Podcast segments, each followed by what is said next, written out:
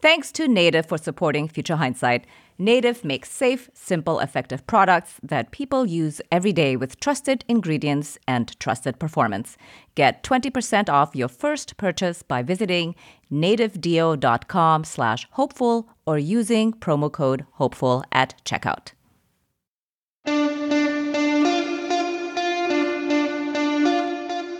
Welcome to Future Hindsight, a podcast that takes big ideas about civic life and democracy and turns them into action items for you and me. I'm Mila Atmos.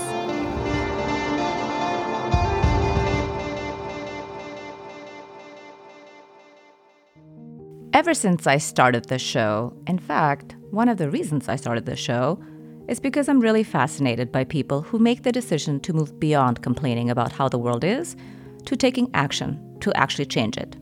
People who take big ideas and turn them into actions. And today's guest is kind of the definition of that. Danielle Allen's resume is pretty incredible MacArthur Fellow, Harvard professor, and nonprofit leader. She's published broadly in democratic theory, political sociology, and the history of political thought, and is widely known for her work on justice and citizenship.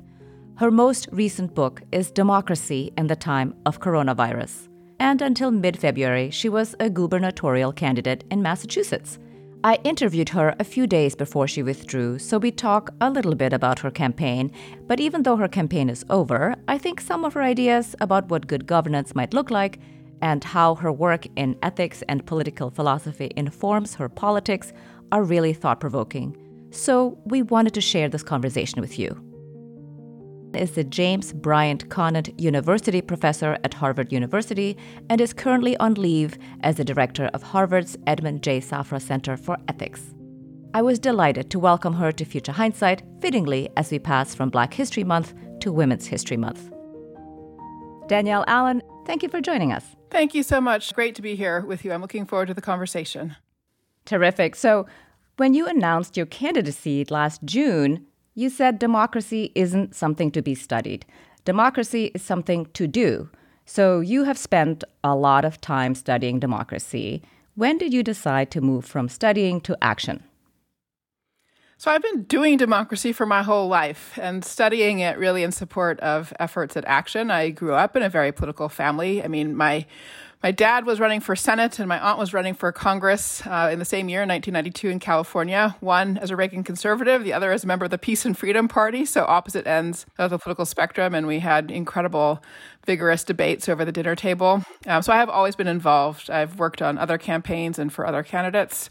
And I've always stepped in, um, especially in times of crisis like the one we have now. And so you decided not to run for Congress. You decided to run for governor. Why that position in particular? So, life hasn't been business as usual for me since 2009. I lost my younger cousin Michael in that year to mass incarceration and gun violence. And I have been deeply engaged in issue advocacy since then for cannabis legalization, for democracy reform, for civic education reform, and just sort of putting every tool at my disposal to work and joining forces with others to try to put the world to rights for young people and then the pandemic hit. And when the pandemic hit, I just had this huge sense of shock at how different impacts were for different communities and how slow people with power and authority were to see that and respond appropriately. And for me, in every dark time, I've always found light and hope in being part of a big team, you know, a team of guts and grit and heart and hustle. And so I put out a call and I was blessed to have people from all over, experts and practitioners, mayors from around the country, and community advocates respond. And we formed a sort of COVID rapid response task force. And in April 2020, we put out the first national policy roadmap advocating a real ramp up of public investment in testing and contact tracing. And we did get policy into federal legislation and President Biden signed one of our policies in via an executive order in his first few days in office. But while I was doing that work, it just drove home to me how much the heart of where our challenge lies in this country is truly at the state level.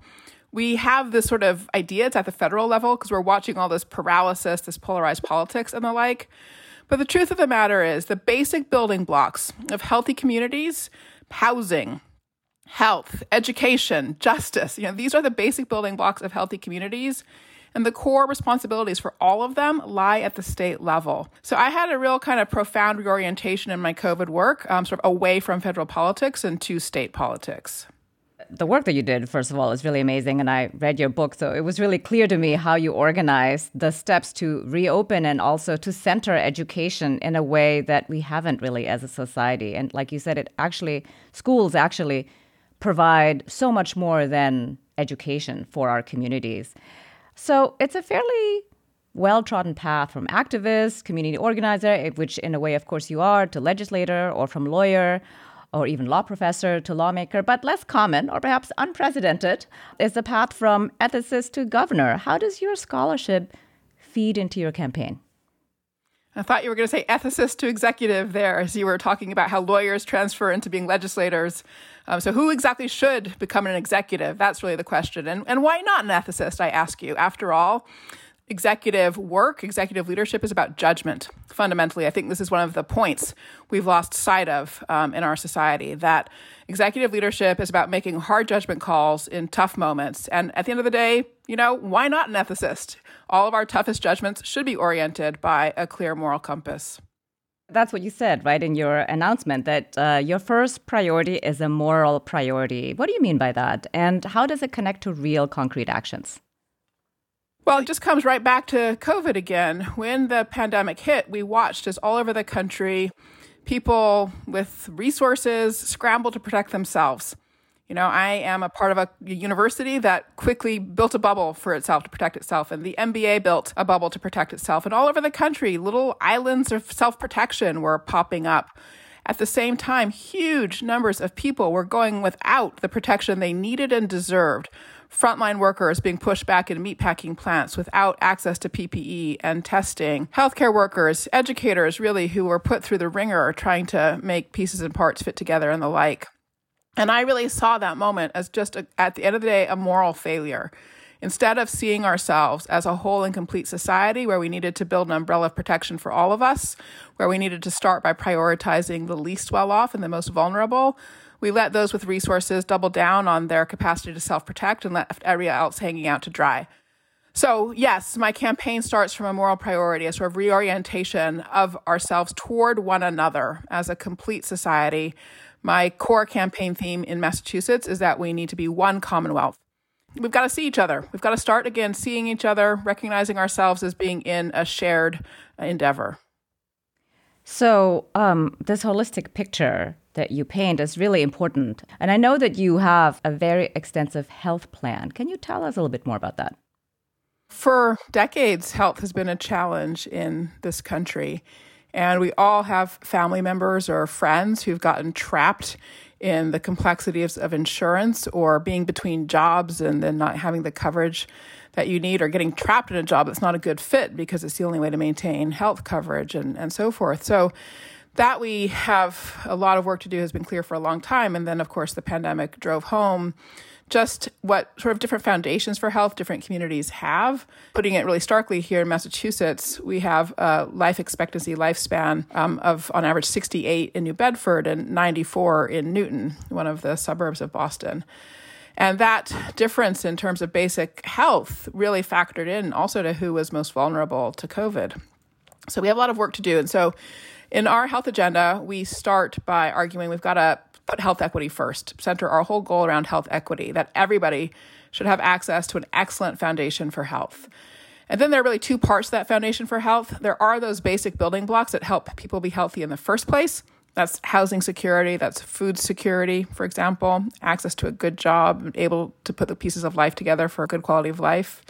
Um, and then the second thing is when we do have illnesses and we need treatment, we all need access to uh, a high quality um, standard of care. So, across those two parts, the sort of foundations and then the access to care, health care, health access needs to be universal, simple, and affordable. Those are my sort of North Stars in the space of health policy universal, simple, and affordable.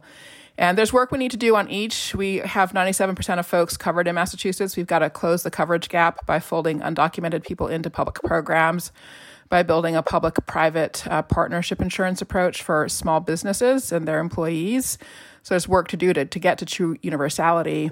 Um, for simplicity, we've got to really invest in community health centers invest in the personnel for health, including behavioral health that we have in schools, so that we're building a true backbone sort of in the community that's easily accessible for primary and preventative care.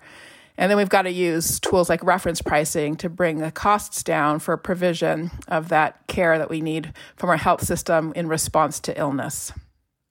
So, I wanted to ask you relatedly to that uh, about drug policy, which then, of course, feeds into criminal justice and over incarceration. And what can governors do to tackle these issues? When I started the process of running for governor, I started off with an exploratory phase of about six months from December 2020 till June 2021 and I ran a listening tour around the Commonwealth. And it was just really powerful how deep the impact of the opioid epidemic is in Massachusetts. We have had five people dying of overdoses on average every day for the whole of the administration of the current governor. No improvement, and, and things are getting worse right now. The pain felt by families is profound. Also, the sense of helplessness. And in some sense, you know, the really terrible thing is that we don't actually have to be helpless in relationship to the scourge of opioids. There is a heck of a lot of evidence that a full embrace of harm reduction approaches works. So, Oregon, you know, has really gotten to the place of the greatest ambition in this country for a full embrace of harm reduction. And so, Oregon has worked to be building out recovery resources, supportive housing for people on a journey of recovery, and the like, and has also reclassified simple use and possession of controlled substances as a civil rather than a criminal offense. So I am proposing that policy paradigm for Massachusetts that we decriminalize addiction by reclassifying those offenses as civil offenses, that we expect to waive those civil fines if people are ready to participate in treatment, and that we ensure that treatment, access to recovery resources, is closely connected to the wraparound services around housing um, and food security and jobs. I want to pivot to some big picture questions. You argue that we are a constitutional democracy in crisis, in part because of the botched response to COVID, but also because we are already in the middle of a political legitimacy crisis. I think, of course, we have a sense of this, but it's almost too big to think about, too nebulous for everyday people, I think. And so, how do you think about that crisis, and how do you think about solutions? Well, you know, I think we all feel the crisis every day. And visiting with folks in communities, you just hear people say over and over again how scared they are about the uncertainty and fragility of our democracy, how scared they were to watch the insurrection at the Capitol, how tired they are of all the anger and the hatred that's expressed, and how confused they are about how on earth we can get out of this dark place. So those feelings are all over the place. And I think those feelings capture that sense of a democracy in crisis. And they're not new. Young people have been articulating a lot of these feelings for quite some time. There's the stunning data point that for people born before World War II, about 70% of them consider it essential to live in a democracy. Whereas for millennials, which is, you know, not really that young at this point, it's, you know, 40 and under, not quite 30% consider it essential to live in a democracy. And if you've had that change of point of view across generations, it means, you know, we have failed at a fundamental level at generational transmission of a commitment to constitutional democracy. And when you sort of talk to millennials and um, other young folks, you know, they've got a lot of good reasons, right? They sort of stare at the climate crisis and say, I'm not going to have kids because, like, why? My future is too uncertain. Uh, there's lots that can be done. I don't want to just say it's all bleak, but I do think we have a whole lot of evidence um, around it that's been building for years about a really pretty significant legitimacy crisis.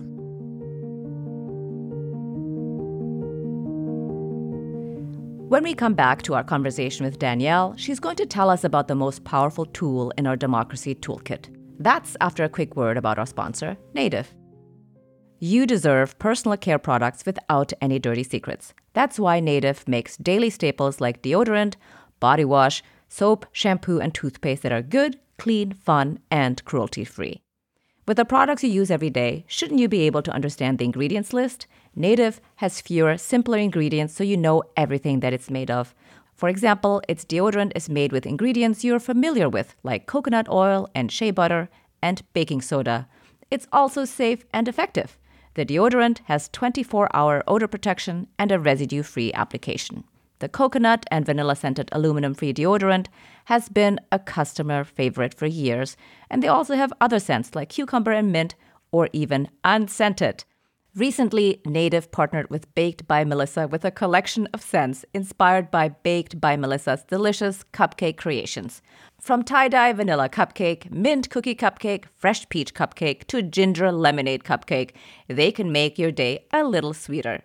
Smell and feel fresh all day long with Native. Get 20% off your first order by going to nativedeo.com slash hopeful or use promo code hopeful at checkout. That's 20% off your first order at nativedeo.com slash hopeful or with promo code hopeful at checkout. And now let's return to our conversation with Danielle Allen.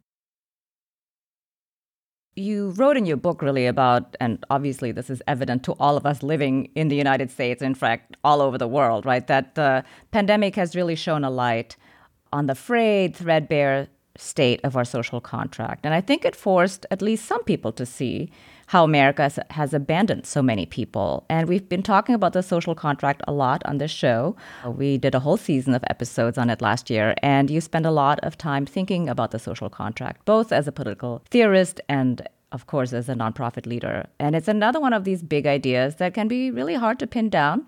So, when you think about the social contract, what are you thinking about? Is it something that we can repair, or do we need to start over? So, let me start at the end. I think we can repair it. I don't think we have to start from scratch.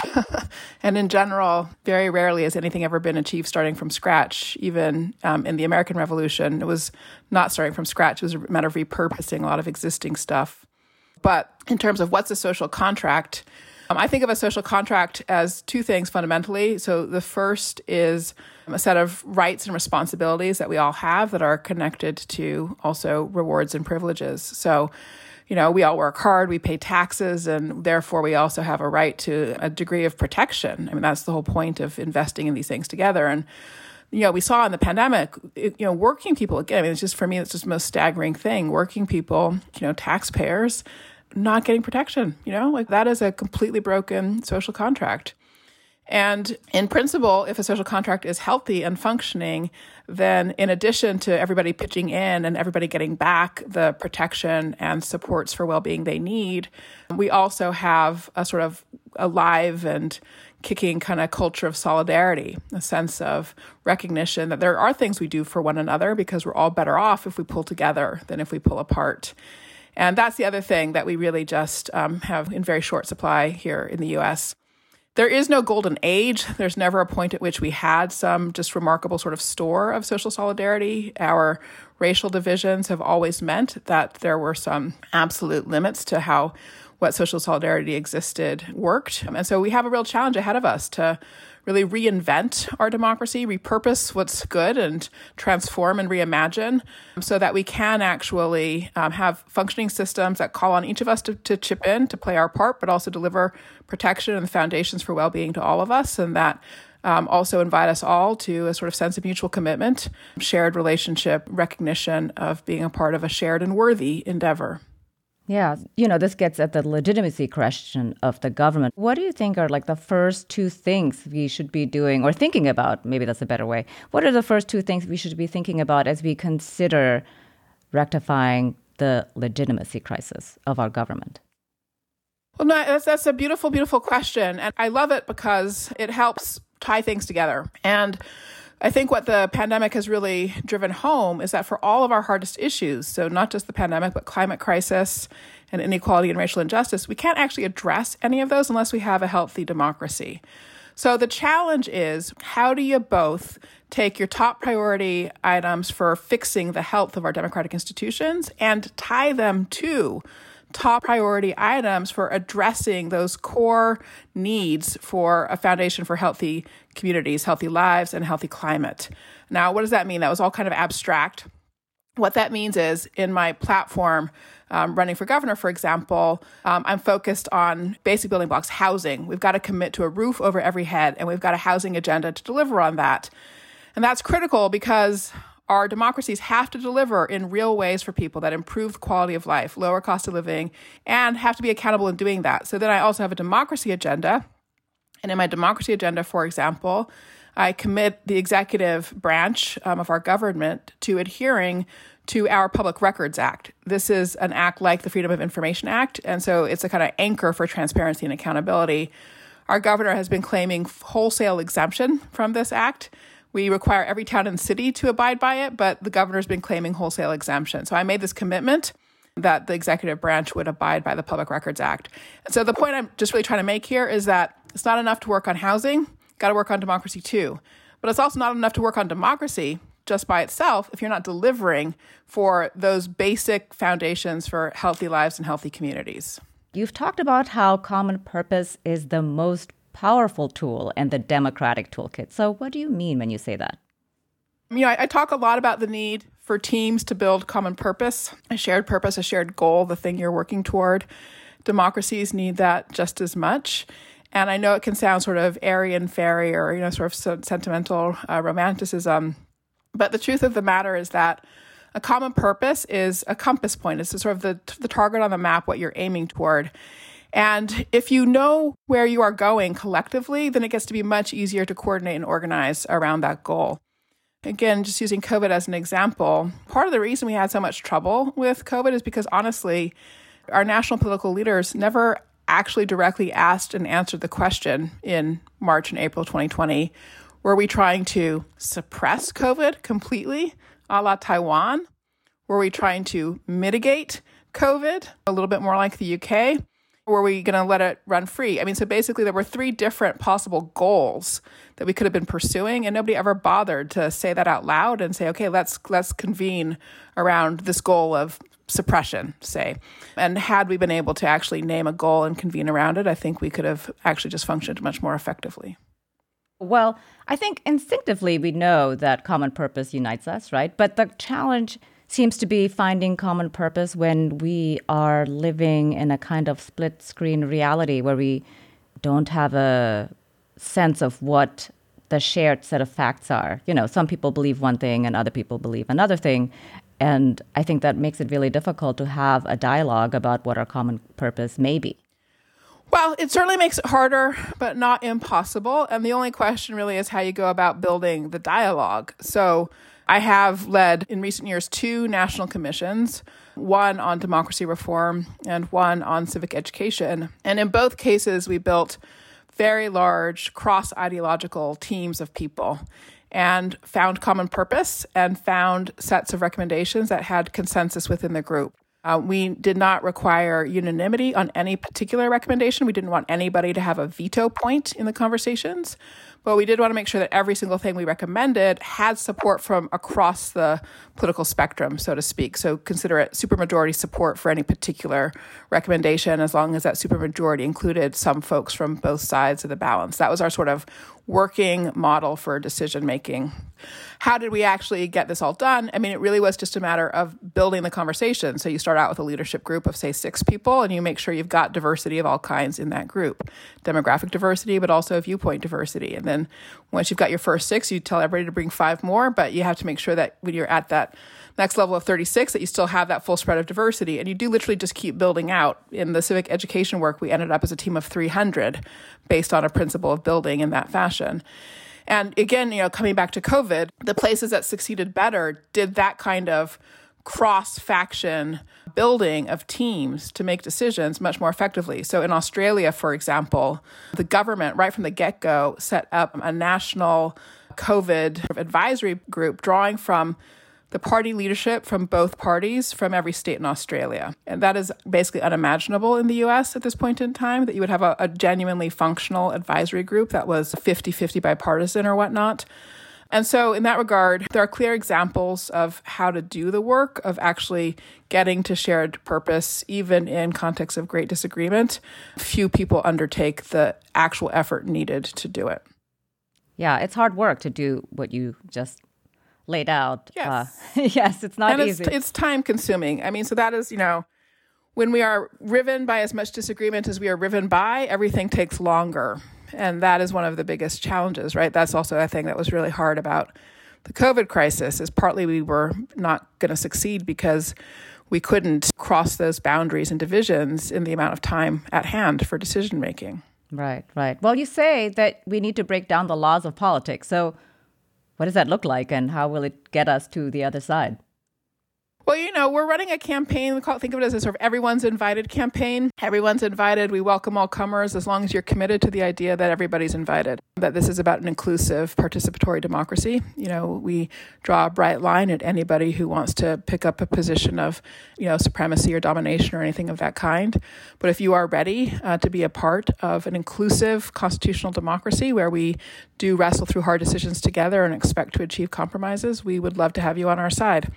So uh, everyone's invited. Um, I'm running as a Democrat for sure, and have strong sense of affinity with the Democratic Party, and try and help build up a stronger version of the Democratic Party. Um, but at this point in time, we have a whole lot of unenrolled voters in Massachusetts, and I believe also we have a lot of Republicans who've just been abandoned by their national leadership. They have a national leadership that has legitimized insurrection, that has legitimized the use of political violence for resolving disputes. And I believe that's an act of abandonment. So they too are invited to join us in our work.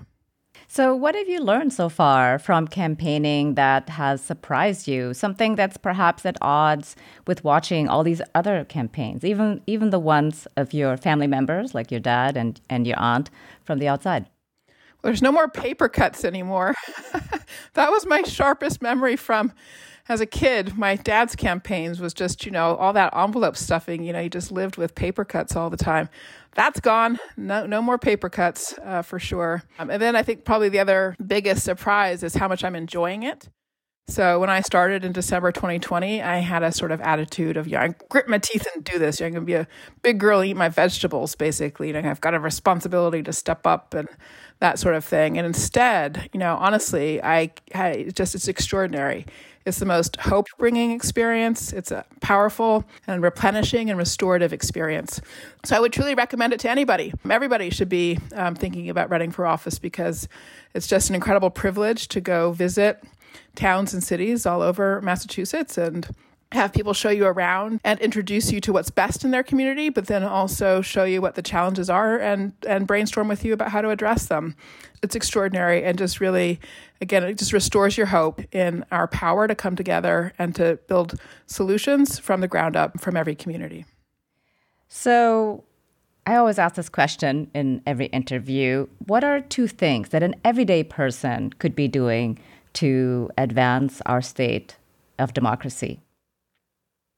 Well, you know, let me let me return maybe to the language of moral priorities. You know, I think we all need a world where we can be kind and curious, you know, and we need to make a transition and recognize that we have deeply held reasons for our own beliefs and commitments um, but that so many others around us do as well, and that it's worth a moment to try to listen and understand, to try to say back to the person what you think you've heard from them and check whether you've heard them right before you jump in with a response, um, and try to open up space for conversation among ourselves again. Oh, I love it. Kind and curious. That's, uh, you know, really awesome. I, I am always curious although I'm not sure go. I'm always kind. but certainly right. I, I, I, strive to be kind.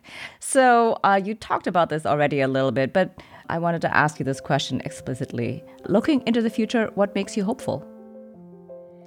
The people of Massachusetts make me hopeful, and young people make me hopeful. I have been so just deeply moved and inspired by the work that young people have done on climate. And young people have completely changed the conversation have changed the policy frameworks of what's possible for climate, for issues of sustainability and climate justice. And I'll give you one other thing that really makes me hopeful. You know, people do often sort of point to national politics and say, like, look, how can you stand it? It's just a disaster zone. You know, it's a sort of just fire pit. Everything's burning. Um, and I said, well, you know what? Um, let's look someplace else. Let's look at state ballot propositions. Because if we look there, we actually see a very different picture of who we are as a people. If you pay attention, you'll see that we actually surprisingly often achieve supermajority votes on ballot propositions that really kind of articulate a clear moral compass. In Massachusetts in 2020, more than 70% of us voted for a ballot proposition called the Right to Repair ballot proposition. This gave small auto dealers um, access to the data in cars so they could stay in the business of making repairs and not get closed out by the big companies. So folks were sticking up for people getting the short end of the stick. And Florida in 2018, supermajority vote, more than 66% of people voted to restore voting rights to people who had completed their felony convictions. Again, you know, people from both parties voted for this thing that was about sticking up for the person getting the short end of the stick. And even Mississippi in 2020, Mississippi passed by supermajority a ballot proposition for a new state flag, um, removing emblems of the Confederacy um, and replacing them with a new symbolic uh, vocabulary. And so there you have it. You know, we the people, we do have a moral compass pointed towards fairness, pointed towards inclusion. Um, and the real question is how we can open up the space for us to stand up and claim who and what we really are and what we believe. Yeah, that's uh, wonderful that you're pointing out these concrete examples of where we really do have the moral compass right in our pockets in, and in our hearts as everyday citizens who vote. So, what is one last takeaway yet that you would like to share? Oh gosh, I think it would really come back to this. I know a lot of people have a really powerful sense of alienation from our politics right now. A lot of reasons to disengage and a lot of reasons to say no you know what's the point of even hoping that we things can be different? Because you know we've been asked to hope before and politicians come through here and they tell us it'll be better this way and it'll be better that way and then nothing ever happens. So the real challenge is we've got to connect hope and effectiveness hope in getting it done. And so i think the other place i've seen real sources of hope i'll come back to the pandemic again are the way in which community organizations have come together, have said things can and should be different, and then they've gotten it done. So, one concrete example to conclude with in Massachusetts, when our vaccine rollout started, it was a true disaster. The state government really did not get it well organized. I had one friend who went on the website to get an appointment for her older husband and literally got a 20,000 hour wait time. So, anyway, but in Boston, um, the leaders of nonprofit organizations in the city came together as the Black Boston COVID Coalition and built a process to get vaccines into people's arms using get out the vote techniques and setting up vaccine clinics and sites and locations that were near people and accessible and achieved one of the highest vaccination rates for a community of color in the country. And so, you know, that's what it's about. You know, name the problem, say it can be different, it should be different, and then get it done.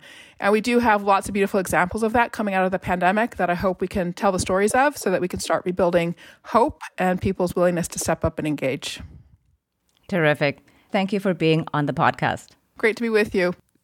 That was Danielle Allen, the James Bryant Conant University professor at Harvard University. She's currently on leave as the director of Harvard's Edmond J. Safra Center for Ethics and was, until mid February, gubernatorial candidate in Massachusetts.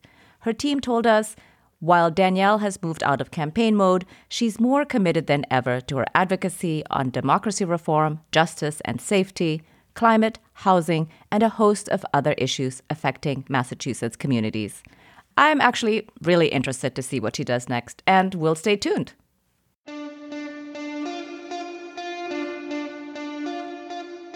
Next time on Future Hindsight, we're joined by Art Chang, candidate for New York City mayor in the 2021 election. Art's going to give us the inside scoop on what it's like to run for office if you're not a professional politician, share some of what he learned running for mayor to help those of us who might be thinking about running for office, or for us voters who'd like to know more about how the sausage gets made. That's next time on Future Hindsight. To hear all the latest on the show, you can follow us on Twitter at F-U-T-U-R underscore hindsight. Also, our DMs are open. We'd love to hear from you. Anything from what your civic engagement toolkits look like to suggestions for guests. Our Twitter handle again is F-U-T-U-R underscore hindsight. This episode was produced by Zach Travis and Sarah Birmingham. Until next time, stay engaged.